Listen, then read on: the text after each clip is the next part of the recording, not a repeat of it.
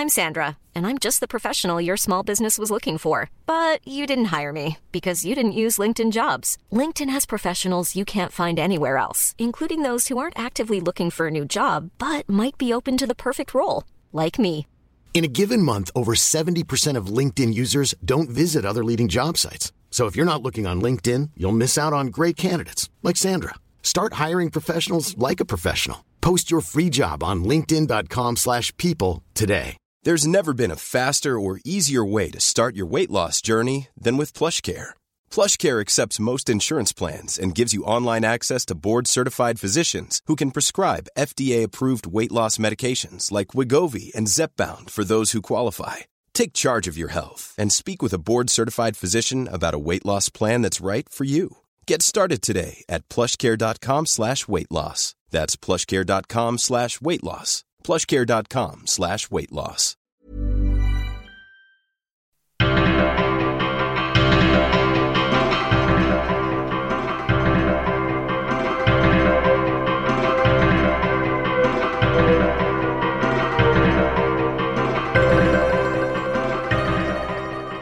Hello and welcome back to Eli Reads. This is chapter 14, the penultimate chapter of Gustave Flaubert's Salammbô. Now, if this is your first time listening to the podcast, you'll want to go back and start at chapter 1. If you're already caught up, let's dive in. I'm not going to give you too much preamble. I just want to say that this chapter is about, well, it's about a lot of things, but one of the, the real centerpiece of it is about this particular thing that happens in a kind of a box canyon called variously the, the pass of the hatchet or the defile of the axe. And if any of you out there know where in modern day Tunisia this canyon actually is, I've always wondered what it would be like to go there and see it. I bet it's still there. So here it is, probably the most gruesome chapter in the entire book. Enjoy! Chapter 14 The Pass of the Hatchet.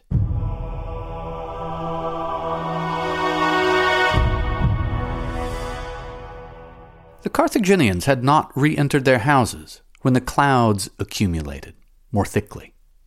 Those who raised their heads towards the Colossus could feel big drops on their foreheads, and the rain fell. It fell the whole night, plentifully, in floods. The thunder growled. It was the voice of Moloch. He had vanquished Tanit, and she, being now fecundated, opened up her vast bosom in heaven's heights. Sometimes she could be seen in a clear and luminous spot, stretched upon cushions of cloud, and then the darkness would close in again, as though she were still too weary and wished to sleep again. The Carthaginians, all believing that water is brought forth by the moon, shouted to make her travail easy. The rain beat upon the terraces and overflowed them, forming lakes in the courts, cascades on the staircases, and eddies at the corners of the streets. It poured in warm, heavy masses and urgent streams.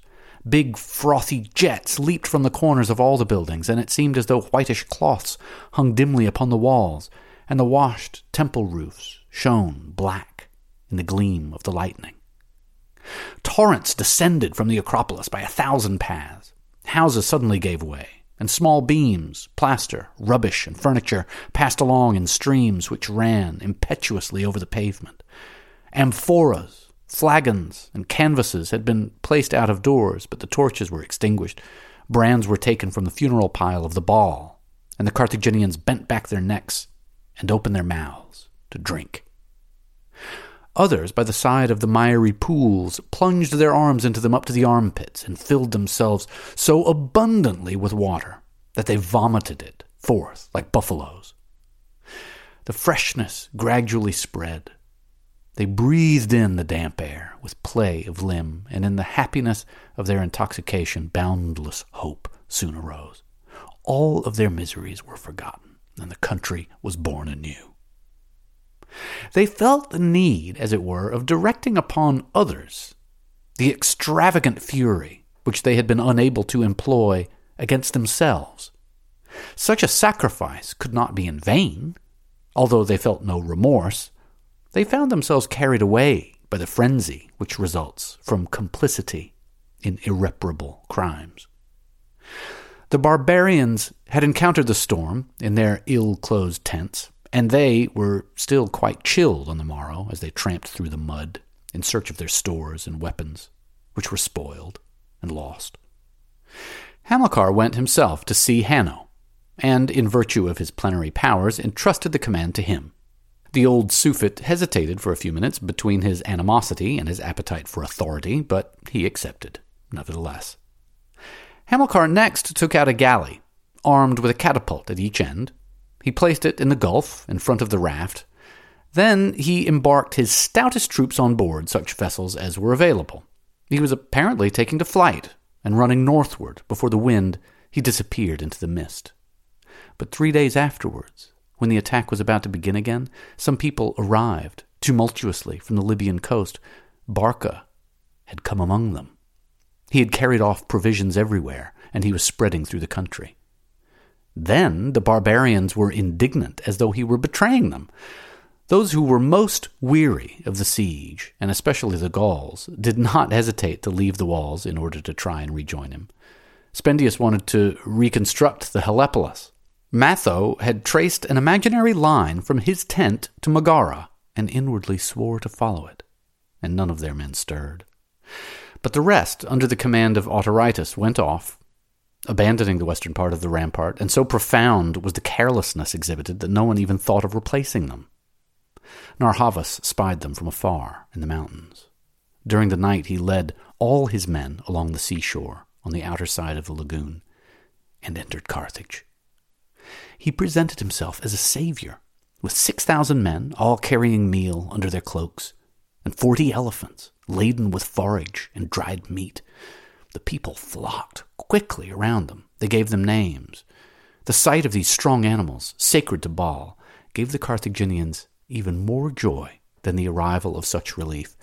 It was a token of the tenderness of the god, a proof that he was at last about to interfere in the war to defend them. Narr'Havas received the compliments of the ancients, and then he ascended to Salammbô's palace. He had not seen her again since the time when, in Hamilcar's tent, amid the five armies, he had felt her little, cold, soft hand fastened to his own. She had left for Carthage after the betrothal. His love, which had been diverted by other ambitions, had come back to him, and now he expected to enjoy his rights, to marry her and take her. Salammbô did not understand how the young man could ever become her master. Although she asked Tanit every day for Matho's death, her horror of the Libyan was growing less. She vaguely felt that the hate with which he had persecuted her was something almost religious, and she would fain have seen in Narr'Havas, and she would fain have seen in Narr'Havas's person a reflection, as it were, of that malice which still dazzled her. She desired to know him better, and yet his presence would have embarrassed her. She sent him word that she could not receive him. Moreover, Hamilcar had forbidden his people to admit the king of the Numidians to see her. By putting off his reward to the end of the war, he hoped to retain his devotion, and through dread of the Suffet, Narr'Havas withdrew. But he bore himself haughtily towards the hundred. He changed their arrangements. He demanded privileges for his men and placed them on important posts. Thus the barbarians stared when they perceived Numidians on the towers. The surprise of the Carthaginians was greater still when 300 of their own people, who had been made prisoners during the Sicilian War, arrived on board an old Punic trireme. Hamilcar, in fact, had secretly sent back to the Quirites the crews of the Latin vessels, taken before the defection of the Tyrian towns, and to reciprocate the courtesy, Rome was now sending him back her captives.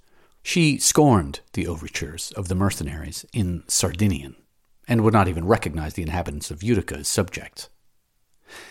Hiero, who was ruling at Syracuse, was carried away by this example. For the preservation of his own states, it was necessary that an equilibrium should exist between the two peoples. He was interested, therefore, in the safety of the Canaanites, and he declared himself their friend, and sent them twelve hundred oxen with fifty three thousand nebels of pure wheat. A deeper reason prompted aid to Carthage. It was felt that if the mercenaries triumphed, everyone, from soldier to plate washer, would rise, and that no government and no house could resist them. Meanwhile, Hamilcar was scouring the eastern districts. He drove back the Gauls, and all the barbarians found that they were themselves in something like a state of siege. Then he set himself to harass them. He would arrive and then retire, and by constantly renewing this maneuver, he gradually detached them from their encampments. Spendius was obliged to follow them, and in the end Matho yielded in like manner. He did not pass beyond Tunis. He shut himself up within its walls. This persistence was full of wisdom, for soon Narr'Havas was to be seen, issuing from the gate of Khamon with his elephants and soldiers.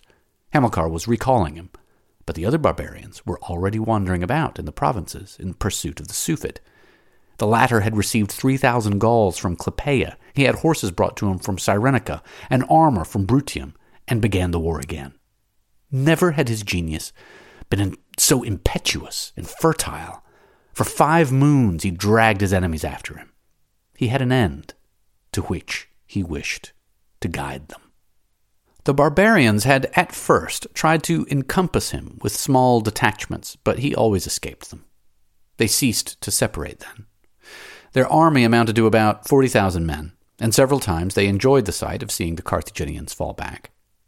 The horsemen of Narr'Havas were what they found most tormenting. Often, at times of their greatest weariness, when they were advancing over the plains and dozing beneath the weight of their arms, a great line of dust would suddenly rise on the horizon. There would be a galloping up to them, and a rain of darts would pour from the bosom of a cloud filled with flaming eyes.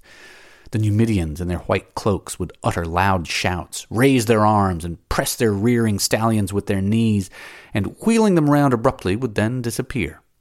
They had always supplies of javelins and dromedaries some distance off, and they would return, more terrible than before, howl like wolves, and take to flight like vultures. The barbarians posted at the extremities of the files fell one by one, and this would continue until evening, when an attempt would be made to enter the mountains. Although they were perilous for elephants, Hamilcar made his way in among them. He followed the long chain which extends from the promontory of Hermaium to the top of Zaguan. This, they believed, was a device for hiding the insufficiency of his troops. But the continual uncertainty in which he kept them exasperated them at last more than any defeat. They did not lose heart, and marched after him. At last, one evening, they surprised a body of Velites amid some big rocks at the entrance of a pass between the Silver Mountain and the Lead Mountain. The entire army was certainly in front of them, for a noise of footsteps and clarions could be heard. The Carthaginians immediately fled through the gorge.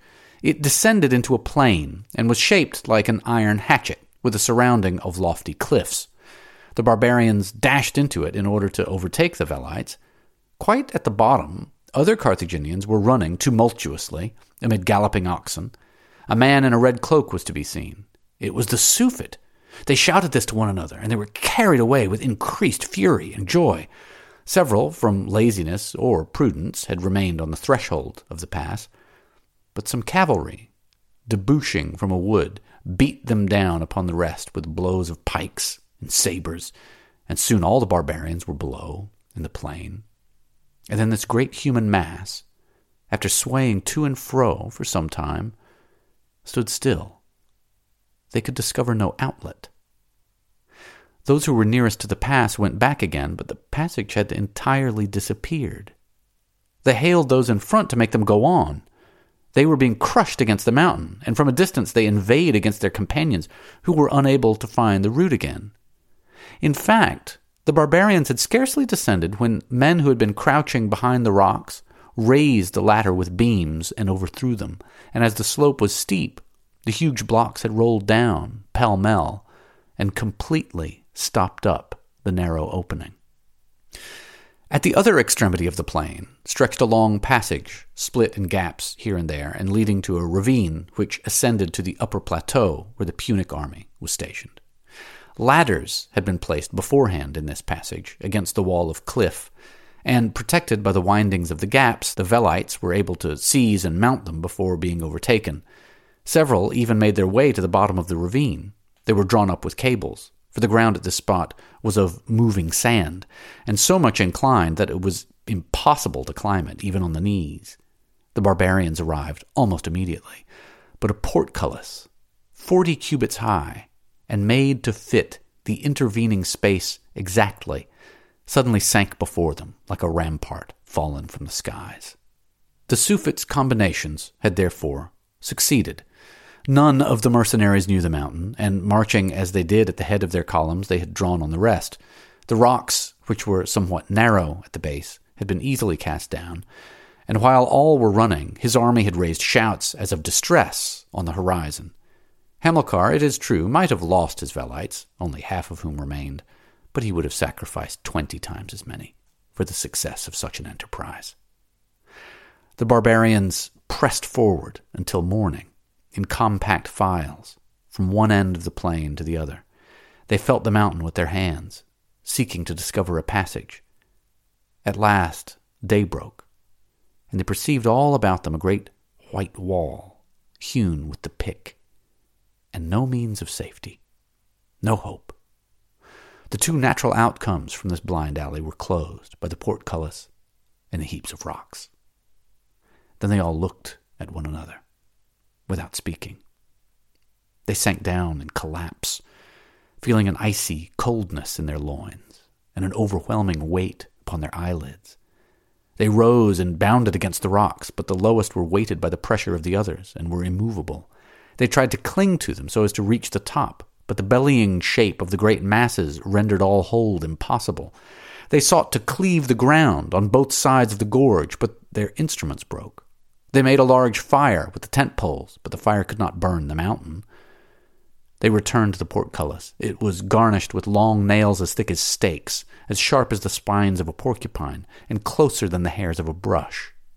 But they were animated by such rage that they dashed themselves against it. The first were pierced to the backbone. Those coming next surged over them, and all fell back, leaving human fragments and blood-stained hair on those horrible branches. When their discouragement was somewhat abated, they made an examination of the provisions. The mercenaries, whose baggage was lost, possessed scarcely enough for two days, and all the rest found themselves destitute, for they had been awaiting a convoy promised by the villages of the south. However, some bulls were roaming about, those which the Carthaginians had loosed in the gorge to attract the barbarians. They killed them with lance thrusts and ate them, and when their stomachs were filled, their thoughts were less mournful. The next day they slaughtered all the mules, to the number of about forty, and then they scraped the skins, boiled the entrails, pounded the bones, and did not yet despair. The army from Tunis had no doubt been warned and was coming. But on the evening of the fifth day their hunger increased, they gnawed their sword belts and the little sponges which bordered the bottom of their helmets. These forty thousand men were massed into the species of hippodrome formed by the mountain about them. Some remained in front of the portcullis or at the foot of the rocks. The rest covered the plain confusedly. Strong shunned one another, and the timid sought out the brave, who nevertheless were unable to save them. To avoid infection, the corpses of the Velites had been speedily buried, and the position of the graves was no longer visible. All the barbarians lay drooping on the ground. A veteran would pass between their lines here and there, and they would howl curses against the Carthaginians, against Hamilcar, and against Matho, although he was innocent of their disaster, but it seemed to him that their pains would have been less if he had shared them. Then they groaned, and some wept softly, like little children. They came to the captains and besought them to grant them something that would alleviate their sufferings. The others made no reply, or, seized with fury, would pick up a stone and fling it in their faces. Several, in fact, carefully kept a reserve of food in a hole in the ground, a few handfuls of dates or a little meal, and they ate this during the night, with their heads bent beneath their cloaks. Those who had swords kept them naked in their hands, and the most suspicious remained standing with their backs against the mountain. They accused their chiefs and threatened them. Autaritus was not afraid of showing himself. With the barbaric obstinacy which nothing could discourage, he would advance twenty times a day to the rocks at the bottom, hoping every time to find them perchance displaced. And swaying his heavy fur covered shoulders, he reminded his companions of a bear coming forth from its cave in springtime to see whether the snows are melted Spendius, surrounded by the Greeks, hid himself in one of the gaps. As he was afraid, he caused a rumor of his death to be spread. They were now hideously lean. Their skin was overlaid with bluish marblings. On the evening of the ninth day, three Iberians died. Their frightened companions left the spot. They were stripped, and the white, naked bodies lay in the sunshine on the sand. Then the Garamantians began to prowl slowly round about them. They were men accustomed to existence in solitude, and they reverenced no god. At last, the oldest of the band made a sign, and bending over the corpses, they cut strips from them with their knives, squatted upon their heels, and ate. The rest looked on from a distance. They uttered cries of horror, many, nevertheless, being at the bottom of their souls jealous of such courage. In the middle of the night, some of these approached, and, dissembling their eagerness, asked for a small mouthful, merely to try, they said. Bolder ones came up.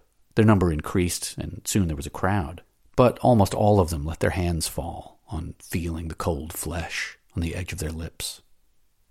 Others, on the contrary, devoured it with delight. That they might be led away by example, they urged one another on mutually.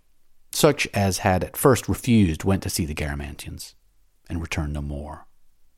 They cooked the pieces on coals at the point of the sword. They salted them with dust, and contended for the best morsels. When nothing was left of the three corpses, their eyes ranged over the whole plain to find others. But were they not in possession of Carthaginians? Twenty captives taken in the last encounter, whom no one had noticed up to the present? These disappeared, Moreover, it was an act of vengeance.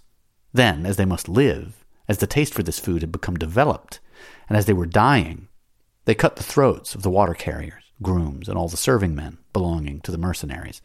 They killed some of them every day. Some ate much, recovered strength, and were sad no more. Soon this resource failed. Then the longing was directed to the wounded and the sick. Since they could not recover, it was as well to release them from their tortures, and as soon as a man began to stagger, all exclaimed that he was now lost and ought to be made use of for the rest. Artifices were employed to accelerate their death. The last remnant of their foul portion was stolen from them.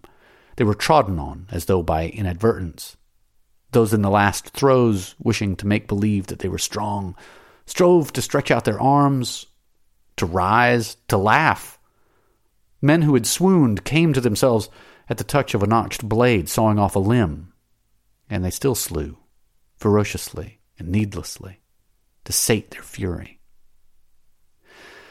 A mist, heavy and warm, such as comes in those regions at the end of winter, sank on the fourteenth day upon the army. This change of temperature brought numerous deaths with it, and corruption was developed with frightful rapidity in the warm dampness which was kept in by the sides of the mountain. The drizzle that fell upon the corpses softened them, and soon made the plain one broad tract of rottenness. Whitish vapors floated overhead. They pricked the nostrils, penetrated the skin, troubled the sight. And the barbarians thought that through the exhalations of the breath they could see the souls of their companions. They were overwhelmed with immense disgust. They wished for nothing more. They preferred to die. Two days afterwards, the weather became fine again, and hunger seized them once more. It seemed to them that their stomachs were being wrenched from them with tongs. Then they rolled about in convulsions, flung handfuls of dust into their mouths, bit their arms, and burst into frantic laughter. They were still more tormented by thirst, for they had not a drop of water, the leathern bottles having been completely dried up since the ninth day. To cheat their need, they applied their tongues to the metal plates on their waist belts their ivory pommels, and the steel of their swords. Some former caravan leaders tightened their waists with ropes. Others sucked a pebble. They drank urine cooled in their brazen helmets. And they still expected the army from Tunis.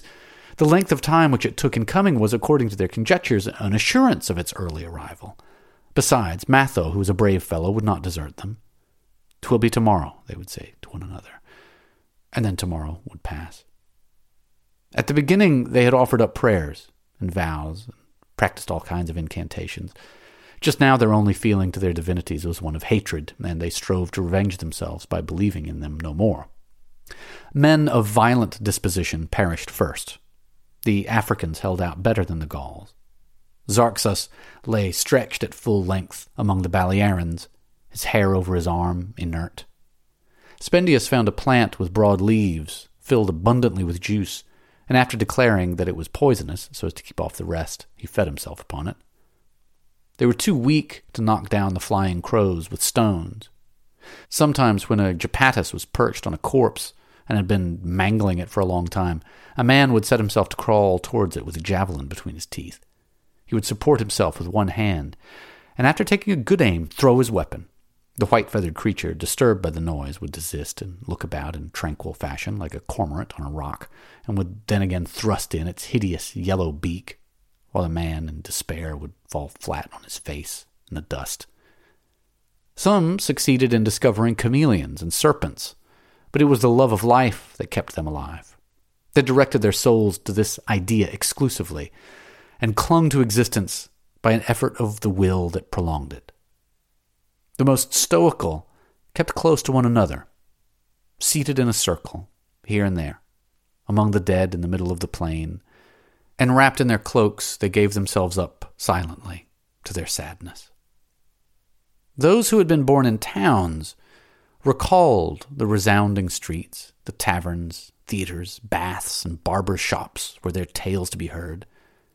Others could once more see country districts at sunset, when the yellow corn waves and the great oxen ascend the hills again with the plowshares on their necks. Travelers dreamed of cisterns, hunters of their forests, veterans of battles, and in the somnolence that benumbed them, their thoughts jostled one another with the precipitancy and clearness of dreams. Hallucinations came suddenly upon them. They sought for a door in the mountain in order to flee and tried to pass through it. Others thought that they were sailing in a storm and gave orders for the handling of a ship, or else fall back in terror, perceiving Punic battalions in the clouds. There were some who imagined themselves at a feast and sang. Many, through a strange mania, would repeat the same word or continually make the same gesture. Then, when they happened to raise their heads and look at one another, they were choked with sobs on discovering the horrible ravages made in their faces. Some had ceased to suffer and to while away the hours told of the perils which they had escaped. Death was certain and imminent to all. How many times had they not tried to open up a passage, as to implore terms from the conqueror? By what means could they do so? They did not even know where Hamilcar was. The wind was blowing from the direction of the ravine. It made the sand flow perpetually in cascades over the portcullis, and the cloaks and hair of the barbarians were being covered with it, as though the earth were rising upon them and desirous of burying them. Nothing stirred. The eternal mountains seemed still higher to them every morning. Sometimes flights of birds darted past beneath the blue sky in the freedom of the air. The men closed their eyes that they might not see them. At first they felt a buzzing in their ears. Their nails grew black. The cold reached their breasts. They lay upon their sides and expired without a cry. On the nineteenth day, 2,000 Asiatics were dead, with 1,500 from the archipelago, 8,000 from Libya, the youngest of the mercenaries and whole tribes, in all 20,000 soldiers, or half the army. Autaritus, who had only 50 Gauls left, was going to kill himself in order to put an end to this state of things, when he thought he saw a man on the top of the mountain in front of him. Owing to his elevation, this man did not appear taller than a dwarf, However, Autaritus recognized a shield shaped like a trefoil on his left arm. A Carthaginian! he exclaimed. And immediately, throughout the plain, before the portcullis and beneath the rocks, all rose. The soldier was walking along the edge of the precipice. The barbarians gazed at him from below. Spendius picked up the head of an ox, and then, having formed a diadem with two belts, he fixed it on the horns at the end of a pole in token of pacific intentions. The Carthaginian disappeared. They waited. At last, in the evening, a sword belt suddenly fell from above like a stone loosened from the cliff. It was made of red leather, covered with embroidery, with three diamond stars, and stamped in the center. It bore the mark of the Great Council, a horse beneath a palm tree. This was Hamilcar's reply, the safe conduct that he sent them. They had nothing to fear. Any change of fortune brought with it the end of their woes. They were moved with extravagant joy. They embraced one another. They wept. Spendius, Autaritus, and Zarxus, four Italiots, a Negro, and two Spartans, offered themselves as envoys. They were immediately accepted. They did not know, however, by what means they should get away. But a cracking sounded in the direction of the rocks, and the most elevated of them, after rocking to and fro, rebounded to the bottom. In fact, if they were immovable on the side of the barbarians, for it would have been necessary to urge them up an inclined plane, and they were moreover heaped together owing to the narrowness of the gorge, on the others, on the contrary, it was sufficient to drive against them with violence to make them descend. The Carthaginians pushed them, and at daybreak they projected into the plain, like the steps of an immense ruined staircase. The barbarians were still unable to climb them, Ladders were held out for their assistance. All rushed upon them. The discharge of a catapult drove the crowd back. Only the ten were taken away. They walked amid the Clinabarians, leaning their hands on the horses' croups for support. Now that their first joy was over, they began to harbor anxieties. Hamilcar's demands would be cruel. But Spendius reassured them. I will speak. And he boasted that he knew excellent things to say for the safety of the army. Behind all the bushes they met with ambushed sentries, who prostrated themselves before the sword belt which Spendius had placed over his shoulder. When they reached the Punic camp, the crowd flocked around them, and they thought that they could hear whisperings and laughter. The door of a tent opened. Hamilcar was at the very back of it, seated on a stool beside a table on which there shone a naked sword. He was surrounded by captains who were standing. He started back on perceiving these men, and then bent over, and then bent over to examine them. Their pupils were strangely dilated, and there was a great black circle around their eyes, which extended to the lower parts of their ears. Their bluish noses stood out between their hollow cheeks, which were chinked with deep wrinkles. The skin of their bodies was too large for their muscles, and was hidden beneath a slate colored dust. Their lips were glued to their yellow teeth, they exhaled an infectious odor. They might have been taken for half open tombs, for living sepulchres. In the center of the tent, on a mat on which the captains were about to sit down, there was a dish of smoking gourds. The barbarians fastened their eyes upon it with a shivering in all their limbs, and tears came to their eyelids. Nevertheless, they restrained themselves. Hamilcar turned away to speak to someone and they all flung themselves upon it, flat on the ground. Their faces were soaked in the fat, and the noise of their deglutition was mingled with the sobs of joy which they uttered. Through astonishment, doubtless, rather than pity, they were allowed to finish the mess. And when they had risen, Hamilcar, with a sign, commanded the man who bore the sword belt to speak. Spendius was afraid. He stammered. Hamilcar, while listening to him, kept turning round on his finger a big gold ring, the same which had stamped the seal of Carthage upon the sword belt. He let it fall to the ground. Spendius immediately picked it up. His servile habits came back to him in the presence of his master. The others quivered with indignation at such baseness. But the Greek raised his voice and spoke for a long time, in rapid, insidious, and even violent fashion, setting forth the crimes of Hanno whom he knew to be Barca's enemy, and striving to move Hamilcar's pity by the details of their miseries and the recollection of their devotion, in the end he became forgetful of himself, being carried away by the warmth of his temper. Hamilcar replied that he accepted their excuses. Peace, then, was about to be concluded, and now it would be a definitive one. But he required that ten mercenaries, chosen by himself, should be delivered up to him, without weapons or tunics. They had not expected such clemency. Spendius exclaimed, Ah, twenty if you wish, master. No, ten will suffice, replied Hamilcar quietly. They were sent out of the tent to deliberate. As soon as they were alone, Autaritus protested against the sacrifice of their companions, and Zarxus said to Spendius, Why did you not kill him? His sword was there beside you. Him, said Spendius. Him? Him? he repeated several times as though the thing had been impossible and Hamilcar were an immortal. They were so overwhelmed with weariness that they stretched themselves on their backs on the ground, not knowing at what resolution to arrive. Spendius urged them to yield. At last they consented and went in again. Then the Suffet put his hand into the hands of the ten barbarians in turn, and pressed their thumbs. Then he rubbed it on his garment, for their viscous skin gave a rude, soft impression to the touch, a greasy tingling which induced horripilation. Afterwards he said to them, You are really all the chiefs of the barbarians, and you have sworn for them. Yes, they replied, without constraint, from the bottom of your souls, with the intention of fulfilling your promises. They assured him that they were returning to the rest in order to fulfill them. Well, rejoined the Suffet, in accordance with the convention concluded between myself, Barca, and the ambassadors of the mercenaries, it is you whom I choose and shall keep. Spendius fell, swooning, upon the mat.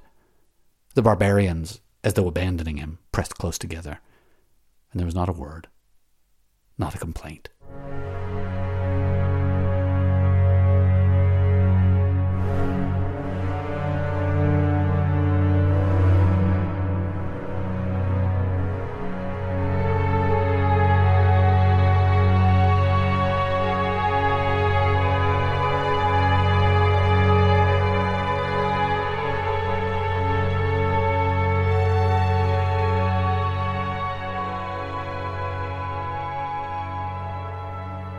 Their companions, who were waiting for them, not seeing them return, believed themselves betrayed. The envoys had no doubt given themselves up to the Suffet. They waited for two days longer.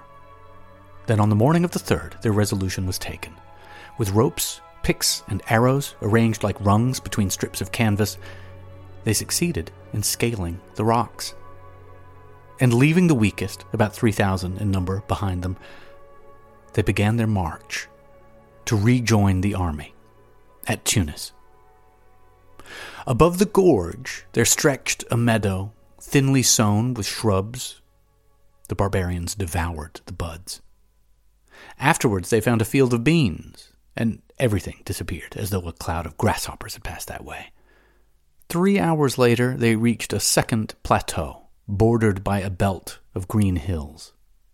Among the undulations of these hillocks Silvery sheaves shone at intervals from one another. The barbarians, who were dazzled by the sun, could perceive confusedly below great black masses supporting them. These rose as though they were expanding.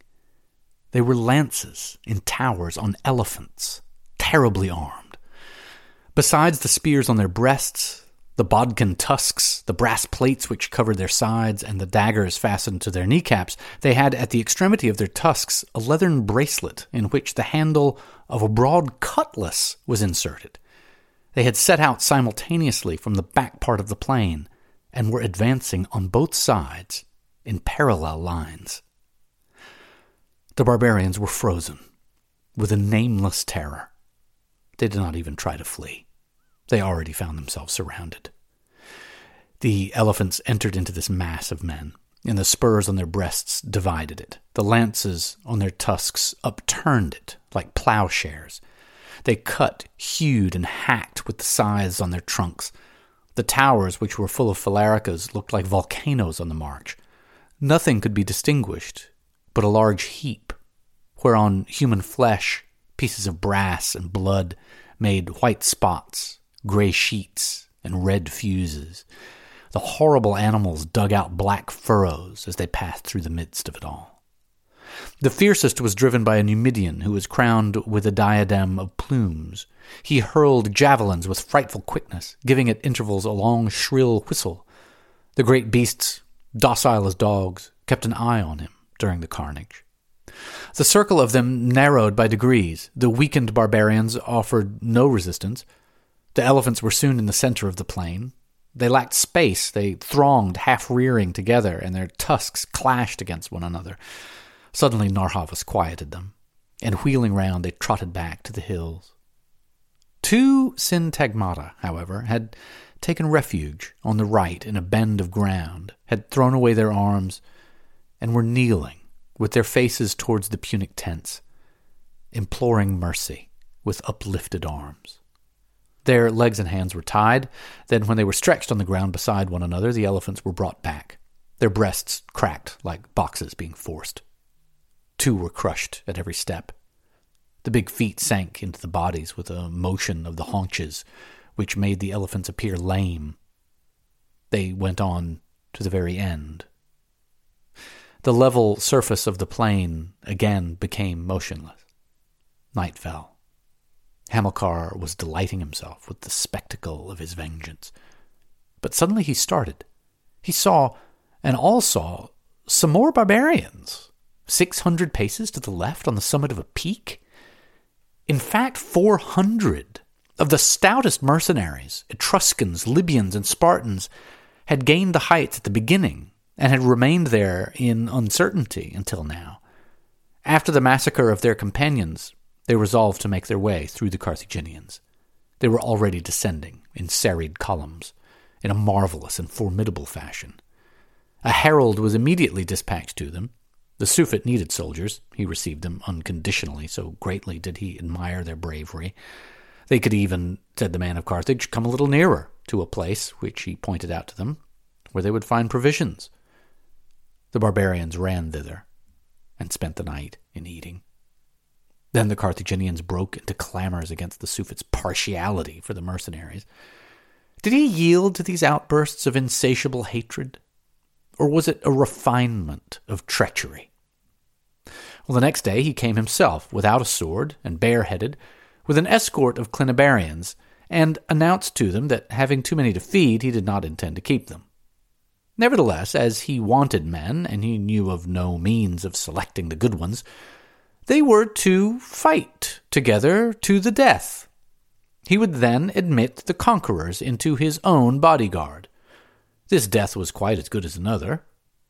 And then, moving his soldiers aside, for the Punic standards hid the horizon from the mercenaries, he showed them the 192 elephants under Narr'Havas, forming a single straight line, their trunks brandishing broad steel blades like giant arms holding axes above their heads. The barbarians looked at one another silently. It was not death that made them turn pale, but the horrible compulsion to which they found themselves reduced. The community of their lives had brought about profound friendship among these men. The camp, with most, took the place of their country.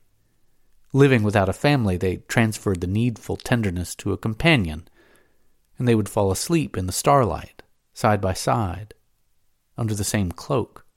And then, in their perpetual wanderings through all sorts of countries, murders, and adventures, they had contracted affections one for the other, in which the stronger protected the younger in the midst of battles, helped him to cross precipices, sponged the sweat of fevers from his brow, and stole food for him.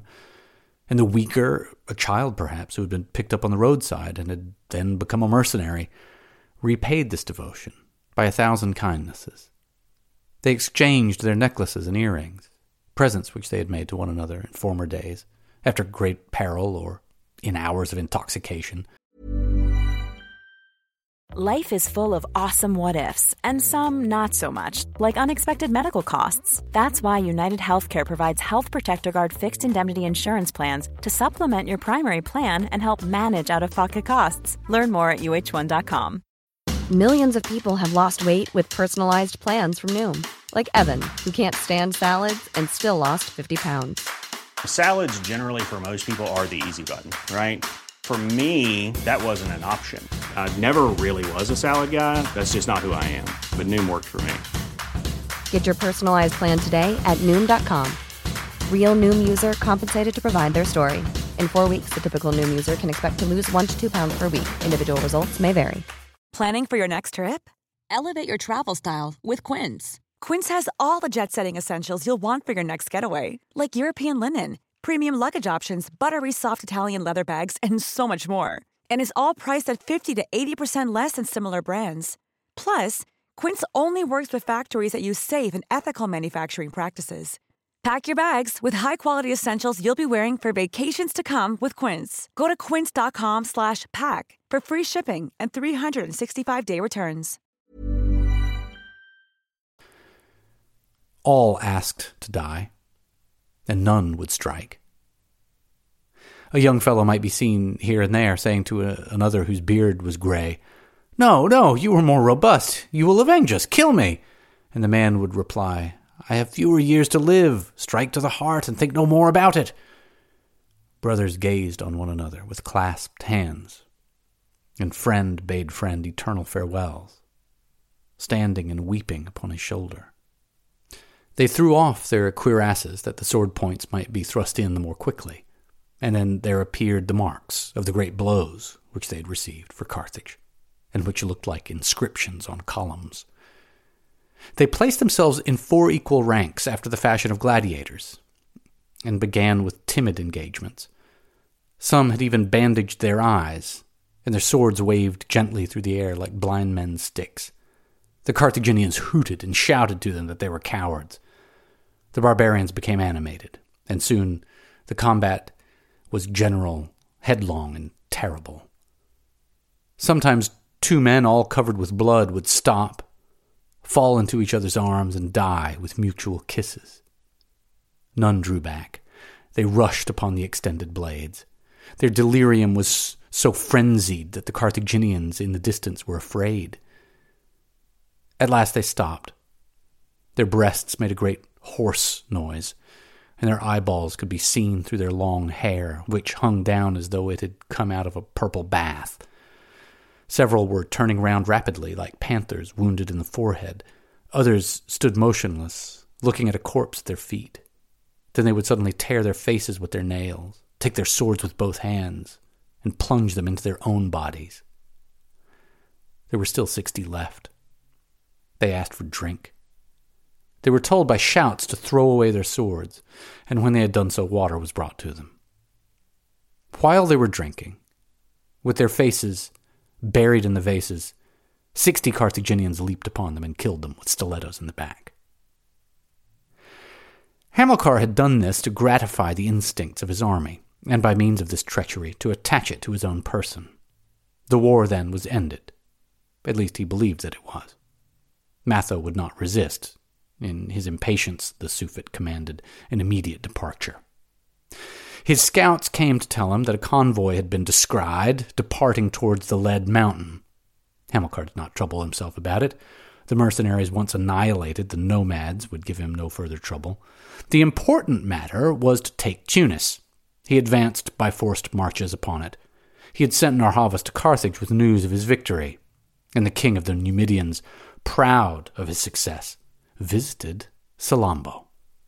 She received him in her gardens under a large sycamore tree, amid pillows of yellow leather, and with Taanach beside her. Her face was covered with a white scarf, which, passing over her mouth and forehead, allowed only her eyes to be seen. But her lips shone in the transparency of the tissue like the gems on her fingers, for Salammbô had both her hands wrapped up and did not make a gesture during the whole conversation, Narr'Havas announced the defeat of the barbarians to her. She thanked him with a blessing for the services which he had rendered to her father. Then he began to tell her about the whole campaign. The doves on the palm trees around them cooed softly, and other birds fluttered amid the grass.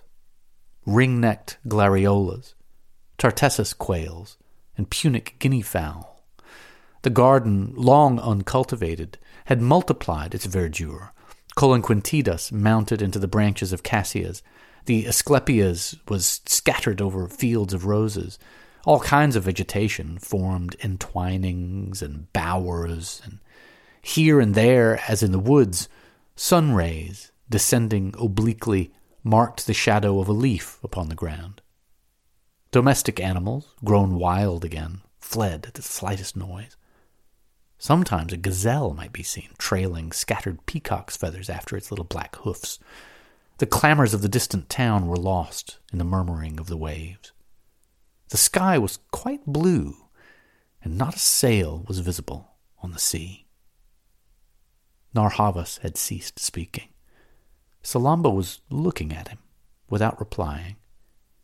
He wore a linen robe with flowers painted on it and with gold fringes at the hem. Two silver arrows fastened his plaited hair at the tips of his ears, and his right hand rested on a pikestaff adorned with circles of electrum and tufts of hair. As she watched him, a crowd of dim thoughts absorbed her.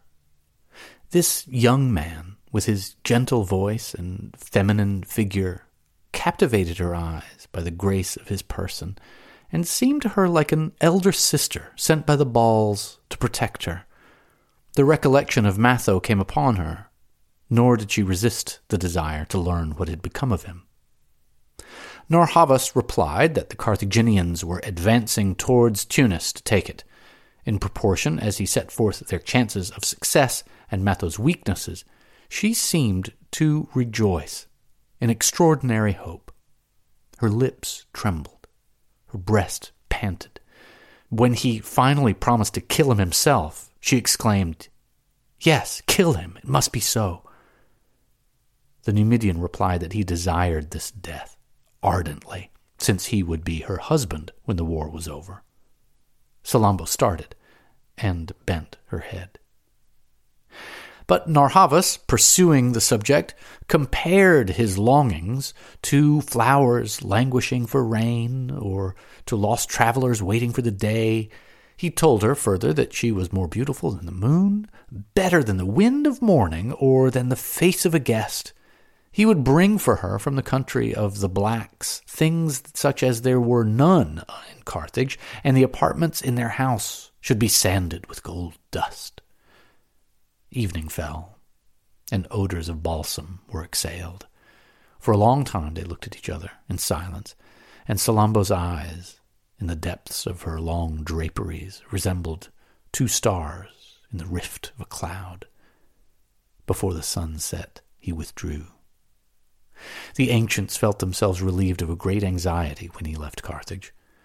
The people had received him with even more enthusiastic acclamations than on the first occasion. If Hamilcar and the king of the Numidians triumphed alone over the mercenaries, it would be impossible to resist them. To weaken Barca, they therefore resolved to make the aged Hanno, him whom they loved, a sharer in the deliverance of Carthage. He proceeded immediately towards the western provinces to take his vengeance in the very places which had witnessed his shame. But the inhabitants and the barbarians were dead, hidden, or fled. Then his anger was vented upon the country. He burnt the ruins of the ruins. He did not leave a single tree nor a blade of grass. The children and the infirm that were met with were tortured. He gave the women to his soldiers to be violated before they were slaughtered. Often on the crests of the hills, black tents were struck as though overturned by the wind, and the broad, brilliantly bordered discs, which were recognized as being chariot wheels, revolved with a plaintive sound as they gradually disappeared in the valleys. The tribes which had abandoned the siege of Carthage were wandering in this way through the provinces, waiting for an opportunity or for some victory to be gained by the mercenaries in order to return, but, whether from terror or famine, they all took the roads to their native lands and disappeared. Hamilcar was not jealous of Hanno's successes.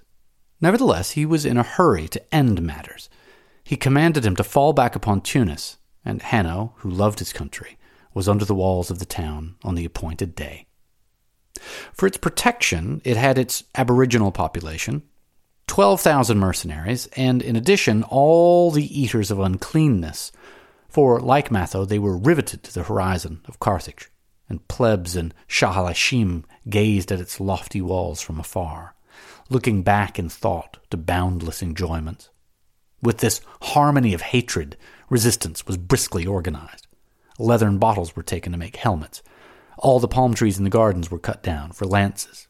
Cisterns were dug while for provisions they caught on the shores of the lake big white fish fed on corpses and filth. Their ramparts, kept in ruins now by the jealousy of Carthage, were so weak that they could be thrown down with the push of the shoulder. Matho stopped up the holes in them with the stones of the houses. It was the last struggle. He hoped for nothing, and yet he told himself that fortune was fickle. As the Carthaginians approached, they noticed a man on the rampart who towered over the battlements from his belt upwards. The arrows that flew about him seemed to frighten him no more than a swarm of swallows. Extraordinary to say, none of them touched him. Hamilcar pitched his camp on the south side. Narr'Havas to his right occupied the plain of Rades, and Hanno the shore of the lake. And the three generals were to maintain their respective positions so as all to attack the walls simultaneously. But Hamilcar wished first to show the mercenaries that he would punish them like slaves. He had the ten ambassadors crucified beside one another on a hillock in front of the town. At the sight of this, the besieged forsook the rampart. Matho had said to himself that if he could pass between the walls and Narr'Havas's tents with such rapidity that the Numidians had not time to come out, he could fall upon the rear of the Carthaginian infantry, who would be caught between his division and those inside. He dashed out with his veterans. Narr'Havas perceived him. He crossed the shore of the lake and came to warn Hanno to dispatch men to Hamilcar's assistance. Did he believe Barca too weak to resist the mercenaries? Was it a piece of treachery or folly? Well, no one could ever learn. Hanno, desiring to humiliate his rival, did not hesitate. He shouted orders to sound the trumpets, and his whole army rushed upon the barbarians. The latter returned and ran straight against the Carthaginians. They knocked them down, crushed them under their feet, and driving them back in this way, reached the tent of Hanno, who was then surrounded by thirty Carthaginians, the most illustrious of the ancients. He appeared stupefied by their audacity. He called out for his captains. Every one thrust his fist under his throat, vociferating abuse. The crowd pressed on, and those who had their hands on him could scarce retain their hold. However, he tried to whisper to them, I will give you whatever you want. I'm rich. Save me. They dragged him along. Heavy as he was, his feet did not touch the ground. The ancients had been carried off. His terror increased. You have beaten me, I'm your captive. I will ransom myself. Listen to me, my friends. And borne along by all those shoulders which were pressed against his sides, he repeated, What are you going to do? What do you want? You can see that I am not obstinate. I've always been good natured. A gigantic cross stood at the gate. The barbarians howled. Here! Here! But he raised his voice still higher, and in the names of their gods he called upon them to lead him to the Schalischim, because he wished to confide to him something on which their safety depended. They paused, some asserting that it was right to summon Matho. He was sent for. Hanno fell upon the grass, and he saw around him other crosses also, as though the torture by which he was about to perish had been multiplied beforehand, he made efforts to convince himself that he was mistaken, that there was only one, and even to believe that there were none at all. At last he was lifted up. Speak, said Matho. He offered to give up Hamilcar. Then they would enter Carthage and both be kings. Matho withdrew, signing to the others to make haste. It was a stratagem, he thought, to gain time. The barbarian was mistaken. Hanno was in an extremity when consideration is had to nothing, and moreover he so execrated Hamilcar that he would have sacrificed him and all his soldiers on the slightest hope of safety. The ancients were languishing on the ground, at the foot of the crosses. Ropes had already been passed beneath their armpits. And then the old Suffet, understanding that he must die, wept. They tore off the clothes that were still left on him, and the horror of his person appeared. Ulcers covered the nameless mass. The fat on his legs hid the nails on his feet. From his fingers there hung what looked like greenish strips, and the tears streaming through the tubercles on his cheeks gave to his face an expression of frightful sadness, for they seemed to take up more room than on another human face. His royal fillet, which was half unfastened, trailed with his white hair in the dust. They thought that they had no rope strong enough to haul him up to the top of the cross, and they nailed him upon it after the Punic fashion before it was erected. But his pride awoke in his pain. He began to overwhelm them with abuse. He foamed and twisted like a marine monster being slaughtered on the shore, and predicted that they would all end more horribly still, and that he would be avenged. He was. On the other side of the town, whence there now escaped jets of flame with columns of smoke. The ambassadors from the mercenaries were in their last throes. Some who had swooned at first had just revived the freshness of the wind, but their chins still rested upon their breasts. Their bodies had fallen somewhat, in spite of the nails in their arms, which were fastened higher than their heads. From their heels and hands, blood fell in big, slow drops, as ripe fruit falls from the branches of a tree. And Carthage, gulf, mountains, and plains all appeared to them to be revolving like an immense wheel. Sometimes a cloud of dust rising from the ground enveloped them in its eddies. They burned with horrible thirst. Their tongues curled in their mouths, and they felt an icy sweat flowing over them with their departing souls. Nevertheless, they had glimpses at an infinite depth of streets, marching soldiers, and the swinging of swords, and the tumult of battle reached them dimly like the noise of the sea to shipwrecked men dying on the masts of a ship. The Italiots, who were sturdier than the rest, were still shrieking. The Lacedaemonians were silent, with eyelids closed. Zarxas, once so vigorous, was bending like a broken reed. The Ethiopian beside him had his head thrown back over the arms of the cross. Autaritus was motionless, rolling his eyes, his great head of hair, caught in a cleft of the wood, fell straight upon his forehead, and his death rattle seemed rather to be a roar of anger. As to Spendius, a strange courage had come to him. He despised life now, in the certainty which he possessed of an almost immediate and an eternal emancipation, and he awaited death with impassibility. Amid their swooning, they sometimes started at the brushing of feathers passing across their lips. Large wings swung shadows around them. Croakings sounded in the air.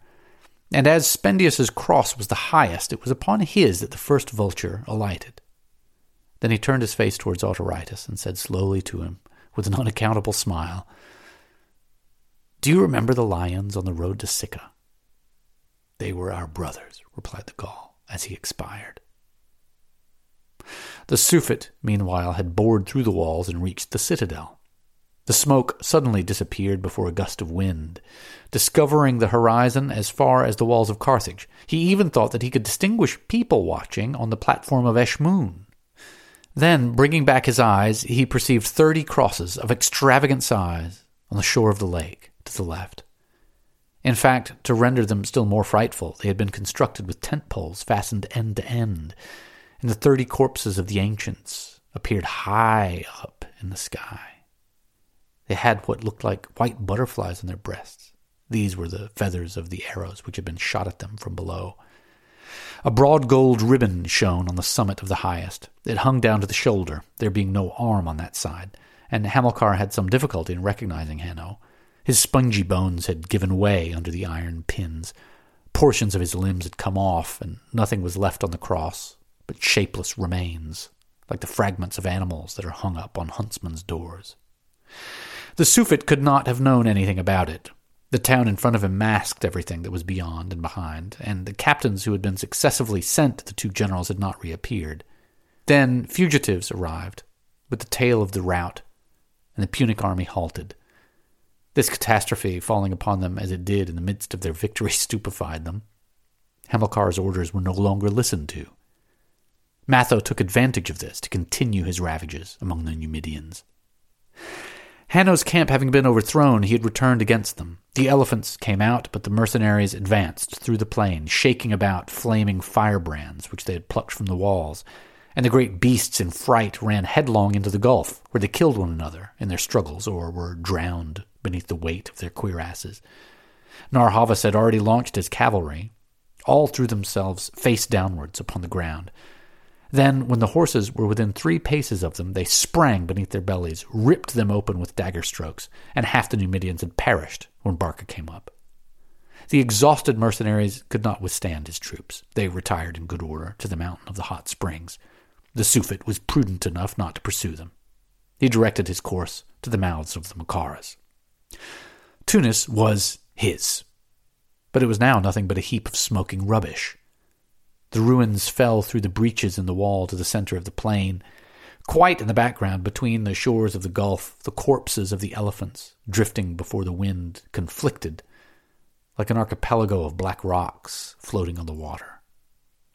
Narr'Havas had drained his forests of these animals, taking young and old, male and female, to keep up the war, and the military force of his kingdom could not repair the loss. The people who had seen them perishing at a distance were grieved at it. Men lamented in the streets, calling them by their names, like deceased friends. Ah, the invincible, the victory, the thunderer, the swallow. On the first day, too, there was no talk except of the dead citizens. But on the morrow, the tents of the mercenaries were seen on the mountain of the hot springs, and then so deep was the despair that many people, especially women, flung themselves headlong from the top of the Acropolis. Hamilcar's designs were not known. He lived alone in his tent with none near him but a young boy, and no one ever ate with them, not even Narr'Havas. Nevertheless, he showed great deference to the latter after Hanno's defeat, but the king of the Numidians had too great an interest in becoming his son not to distrust him. This inertness veiled skilful maneuvers. Hamilcar seduced the heads of the villages by all sorts of artifices, and the mercenaries were hunted, repulsed, and enclosed like wild beasts. As soon as they entered a wood, the trees caught fire around them. When they drank of a spring, it was poisoned. The caves in which they hid in order to sleep were walled up. Their old accomplices, the populations who had hitherto defended them, now pursued them, and they continually recognized Carthaginian armor in these bands. Many had their faces consumed with red tetters. This they thought had come to them through touching Hanno. Others imagined that it was because they had eaten Salammbô's fishes, and far from repenting of it, they dreamed of even more abominable sacrileges, so that the abasement of the Punic gods might still be greater. They would fain have exterminated them. In this way, they lingered for three months along the eastern coast, and then behind the mountain of Saloum, and as far as the first sands of the desert. They sought for a place of refuge, no matter where. Utica and Hippo Zarytus alone had not betrayed them, but Hamilcar was encompassing these two towns. Then they went northwards at haphazard, without even knowing the various routes. Their many miseries had confused their understandings. The only feeling left them was one of exasperation, which went on developing, and one day they found themselves again in the gorges of Cobus, and once more before Carthage. Then the actions multiplied. Fortune remained equal, but both sides were so wearied that they would willingly have exchanged these skirmishes for a great battle, provided that it were really the last. Matho was inclined to carry this proposal himself to the Suffet. One of his Libyans devoted himself for the purpose. All were convinced, as they saw him depart, that he would not return. He returned the same evening. Hamilcar accepted the challenge. The encounter should take place the following day at sunrise in the plain of Rades. The mercenaries wished to know whether he had said anything more, and the Libyan added, As I remained in his presence, he asked me what I was waiting for. To be killed, I replied. Then he rejoined, No, begone. That will be tomorrow with the rest. This generosity astonished the barbarians. Some were terrified by it.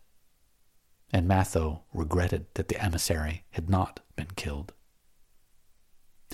He still had remaining 3,000 Africans, 1,200 Greeks, 1,500 Campanians, 200 Iberians, 400 Etruscans, 500 Samnites, 40 Gauls, and a troop of Nafurs, nomad bandits, met with in the Date region, in all, 7,219 soldiers, but not one complete syntagmata.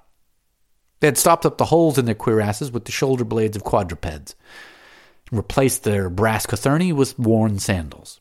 Their garments were weighted with copper or steel plates. Their coats of mail hung in tatters about them, and scars appeared like purple threads through the hair on their arms and faces. The wraiths of their dead companions came back to their souls and increased their energy. They felt in a confused way that they were the ministers of a God diffused in the hearts of the oppressed, and were the pontiffs, so to speak, of universal vengeance. Then they were enraged with grief at what was extravagant injustice, and above all by the sight of Carthage on the horizon. They swore an oath to fight for one another until death. The beasts of burden were killed, and as much as possible was eaten so as to gain strength. Afterwards they slept. Some prayed, turning towards different constellations. The Carthaginians arrived first in the plain. They rubbed the edges of their shields with oil to make the arrows glide off them easily. The foot soldiers, who wore long hair, took the precaution of cutting it on the forehead, and Hamilcar ordered all bowls to be inverted from the fifth hour, knowing that it is disadvantageous to fight with the stomach too full. His army amounted to 14,000 men, or about double the number of the barbarians. Nevertheless, he had never felt such anxiety. If he succumbed, it would mean the annihilation of the Republic, and he would perish on the cross. If, on the contrary, he triumphed, he would reach Italy by way of the Pyrenees, the Gauls, and the Alps, and the empire of the Barcas would become eternal. Twenty times during the night he rose to inspect everything himself, down to the most trifling details. As to the Carthaginians, well, they were exasperated by their lengthened terror. Narr'Havas suspected the fidelity of his Numidians. Moreover, the barbarians might vanquish them. A strange weakness had come upon him. Every moment he drank large cups of water. But a man whom he did not know opened his tent and laid on the ground a crown of rock salt, adorned with hieratic designs formed with sulphur, and lozenges of mother of pearl. A marriage crown was sometimes sent to a betrothed husband. It was a proof of love, a sort of invitation. Nevertheless, Hamilcar's daughter had no tenderness for Narr'Havas. The recollection of Matho disturbed her in an intolerable manner. It seemed to her that the death of this man would unburden her thoughts, just as people, to cure themselves of the bite of a viper, crush it upon the wound. The king of the Numidians was depending upon her. He awaited the wedding with impatience, and as it was to follow the victory, Salammbô made him this present to stimulate his courage. Then his distress vanished, and he thought only of the happiness of possessing so beautiful a woman. The same vision had assailed Matho, but he cast it from him immediately, and his love that he thrust back was poured out upon his companions in arms. He cherished them like portions of his own person, of his hatred, and he felt his spirit higher and his arms stronger. Everything that he was to accomplish appeared clearly before him. If sighs sometimes escaped him, it was because he was thinking of Spendius. He drew up the barbarians in six equal ranks. He posted the Etruscans in the center, all being fastened to a bronze chain. The archers were behind, and on the wings he distributed the Nafurs, who were mounted on short haired camels, covered with ostrich feathers. The Suffet arranged the Carthaginians in similar order. He placed the Clinabarians outside the infantry, next to the Velites, and the Numidians beyond. When day appeared, both sides were thus in line, face to face. All gazed at each other from a distance, with round, fierce eyes. There was at first some hesitation. At last, both armies moved. The barbarians advanced slowly, so as not to become out of breath, beating the ground with their feet. The center of the Punic army formed a convex curve. Then came the burst of a terrible shock, like the crash of two fleets in a collision. The first rank of the barbarians had quickly opened up, and the marksmen, hidden behind the others, discharged their bullets, arrows, and javelins. The curve of the Carthaginians, however, flattened by degrees, became quite straight, and then bent inwards. Upon this, the two sections of the Velites drew together in parallel lines, like the legs of a compass that is being closed. The barbarians, who were attacking the phalanx with fury, entered the gap. They were being lost. Matho checked them, and while the Carthaginian wings continued to advance, he drew out the three inner ranks of his line. They soon covered his flanks, and his army appeared in triple array. But the barbarians placed at the extremities were the weakest, especially those on the left who had exhausted their quivers, and the troop of Velites which had at last come up against them, was cutting them up greatly. Matho made them fall back. His right comprised Campanians who were armed with axes. He hurled them against the Carthaginian left. The center attacked the enemy, and those at the other extremity who were out of peril kept the Velites at a distance. Then Hamilcar divided his horsemen into squadrons, placed hoplites between them, and sent them against the mercenaries. Those cone shaped masses presented a front of horses, and their broader sides were filled and bristling with lances. The barbarians found it impossible to resist. The Greek foot soldiers alone had brazen armor. All the rest had cutlasses on the end of poles, scythes taken from the farms, or swords manufactured out of the fellies of wheels. The soft blades were twisted by a blow, and while they were engaged in straightening them under their heels, the Carthaginians massacred them, right and left, at their ease. But the Etruscans, riveted to their chain, did not stir. Those who were dead, being prevented from falling, formed an obstruction with their corpses, and the great bronze line widened and contracted in turn, as supple as a serpent and as impregnable as a wall. The barbarians would come to reform behind it, pant for a minute, and then set off again with the fragments of their weapons in their hands. Many had already none left, and they leaped upon the Carthaginians, biting their faces like dogs. The Gauls, in their pride, stripped themselves of the sagum. They showed their great white bodies from a distance, and they enlarged their wounds to terrify the enemy. The voice of the crier announcing the orders could no longer be heard in the midst of the Punic syntagmata. Their signals were being repeated by the standards, which were raised above the dust, and everyone was swept away in the swaying of the great mass that surrounded him. Hamilcar commanded the Numidians to advance, but the Nafurs rushed to meet them. Clad in vast black robes with a tuft of hair on the top of the skull and a shield of rhinoceros leather, they wielded a steel which had no handle and which they held by a rope, and their camels, which bristled all over with feathers, uttered long, hoarse cluckings. Each blade fell on a precise spot, then rose again with a smart stroke, carrying off a limb with it. The fierce beasts galloped through the syntagmata. Some, whose legs were broken, went hopping along like wounded ostriches. The Punic infantry turned in a body upon the barbarians and cut them off. Their maniples wheeled about at intervals from one another. The more brilliant Carthaginian weapons encircled them like golden crowns. There was a swarming movement in the center, and the sun, striking down upon the points of the swords, made them glitter with white, flickering gleams. However, files of Clinabarians lay stretched upon the plain. Some mercenaries snatched away their armor, clothed themselves in it, and then returned to the fray. The deluded Carthaginians were several times entangled in their midst. They would stand stupidly motionless, or else would back, surge again, and triumphant shouts rising in the distance seemed to drive them along like derelicts in a storm. Hamilcar was growing desperate. All was about to perish beneath the genius of Matho and the invincible courage of the mercenaries. But a great noise of tambourines burst forth on the horizon. It was a crowd of old men, sick persons, and children of fifteen years of age, and, and even women, who, being unable to withstand their distress any longer, had, had set out from Carthage, and for the purpose of placing themselves under the protection of something formidable, had taken from Hamilcar's palace the only elephant that the Republic now possessed, that one, namely, whose trunk had been cut off. Then it seemed to the Carthaginians that their country, forsaking its walls, was coming to command them to die for her. They were seized with increased fury, and the Numidians carried away all the rest. The barbarians had set themselves with their backs to a hillock in the center of the plain. They had no chance of conquering, or even of surviving. But they were the best, the most intrepid, and the strongest. The people from Carthage began to throw spits, larding pins, and hammers over the heads of the Numidians. Those whom consuls had feared died beneath sticks hurled by women.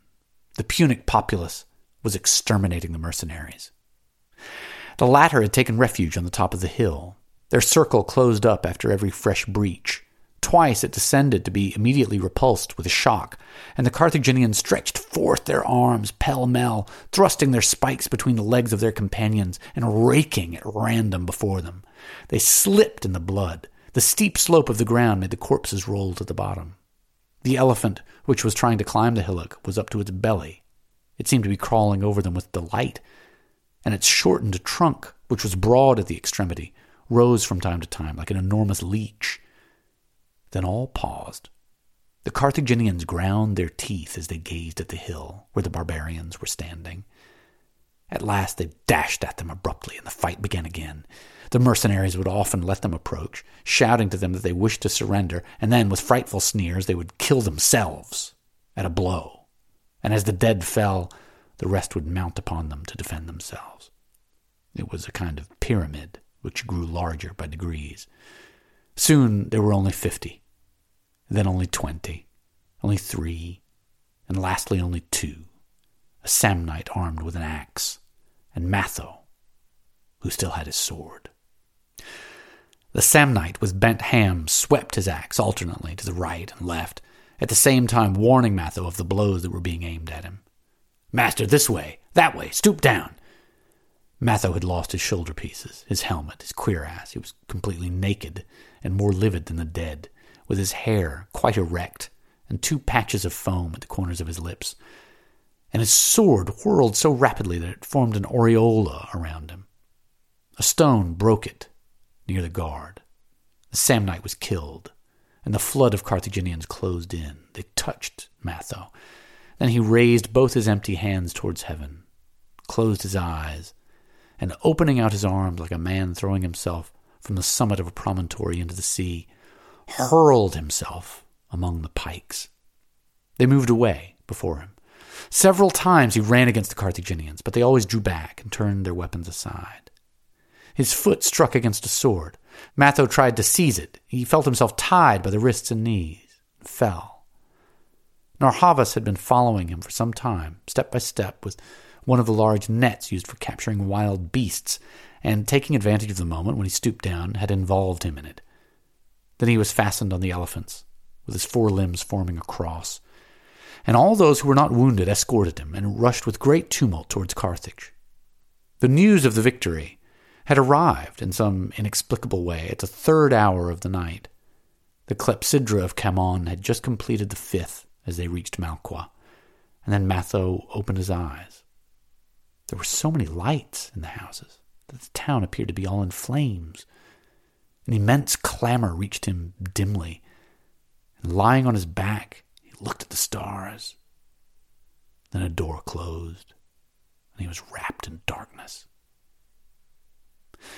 On the morrow, at the same hour, the last of the men left in the pass of the hatchet expired. On the day that their companions had set out, some Zouaches who were returning had tumbled the rocks down and had fed them for some time. The barbarians constantly expected to see Matho appear, and from discouragement, from languor, and from the obstinacy of sick men who object to change their situation, they would not leave the mountain. At last the provisions were exhausted, and the Zouaches went away. It was known that they numbered scarcely more than thirteen hundred men, and there was no need to employ soldiers to put an end to them. Wild beasts, especially lions, had multiplied during the three years that the war had lasted. Narr'Havas had held a great battue and after tying goats at intervals, had run upon them, and so driven them towards the pass of the hatchet, and they were now all living in it, when a man arrived who had been sent by the ancients to find out what there was left of the barbarians. Lions and corpses were lying over the tract of the plain, and the dead were mingled with clothes and armor.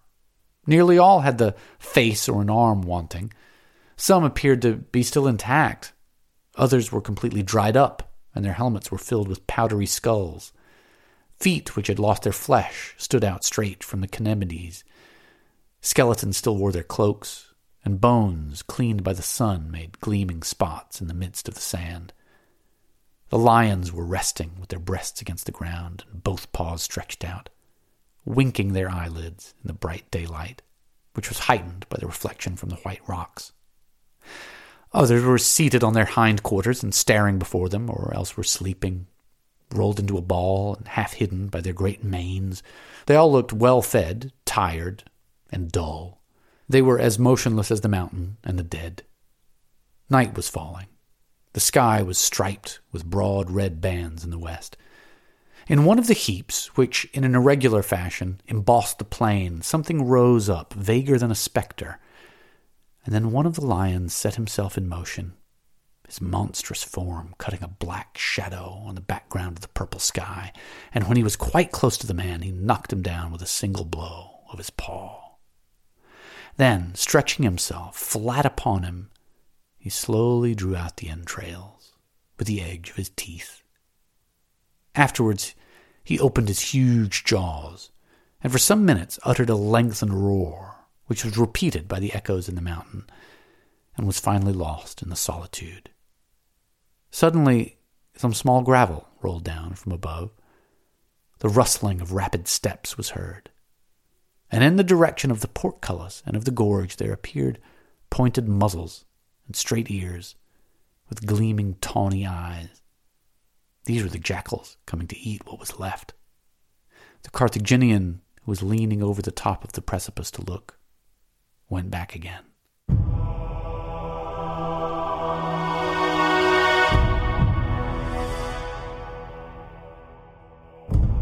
That was chapter 14 of Salammbô by Gustave Flaubert. The next chapter is the last one. Thank you so much for listening to this uh, absolutely brutal chapter, and I hope you stick with me to hear the very end of the story next time. I'm Eli. I'll see you then.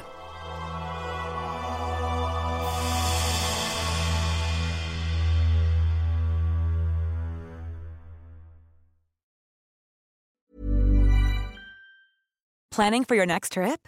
Elevate your travel style with Quince. Quince has all the jet setting essentials you'll want for your next getaway, like European linen, premium luggage options, buttery soft Italian leather bags, and so much more. And is all priced at 50 to 80% less than similar brands.